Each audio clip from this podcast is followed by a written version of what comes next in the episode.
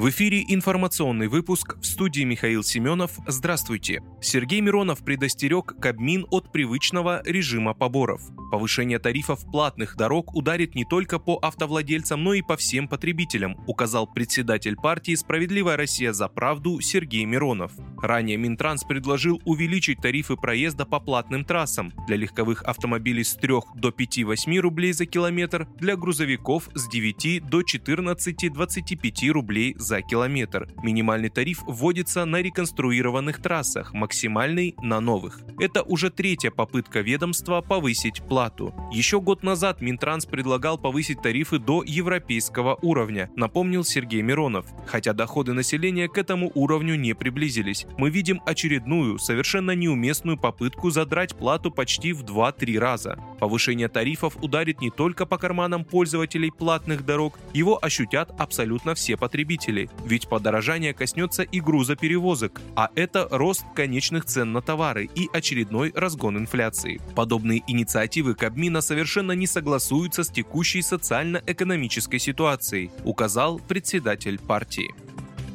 Зеленский призвал НАТО к превентивным ударам по России. Владимир Зеленский заявил, что НАТО должна нанести превентивные удары по России, а не ждать ядерных ударов России. Что должно делать НАТО? Исключить возможность применения России ядерного оружия. Превентивные удары, чтобы они знали, что с ними будет, если они применят, а не наоборот, ждать ядерных ударов России, сказал он в ходе выступления по видеосвязи в институте Лоуи в Австралии. Позднее пресс-секретарь президента Украины Сергей Никифоров заявил, что Зеленский не призывал использовать ядерное оружие против России. Он подчеркнул, что речь якобы шла о периоде до начала спецоперации.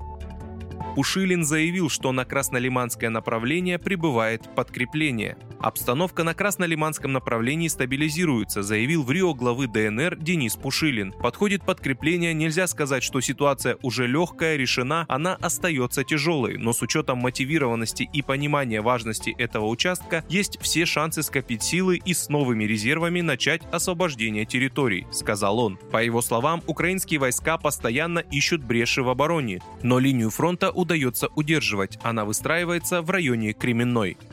В России определили статус электросамокатов. Электросамокаты получили статус средства индивидуальной мобильности. Такое определение содержится в обновленных правилах дорожного движения, которые утвердило правительство. Об этом в пятницу 7 октября сообщается на сайте Кабмина. Особый статус определили и для электроскейтбордов, гироскутеров, сигвеев, моноколес и прочих аналогичных устройств. Движение электросамокатов будет регулироваться специальными дорожными знаками. Решение об установке знака знаков будут принимать местные власти в зависимости от места и наличия дорожной инфраструктуры.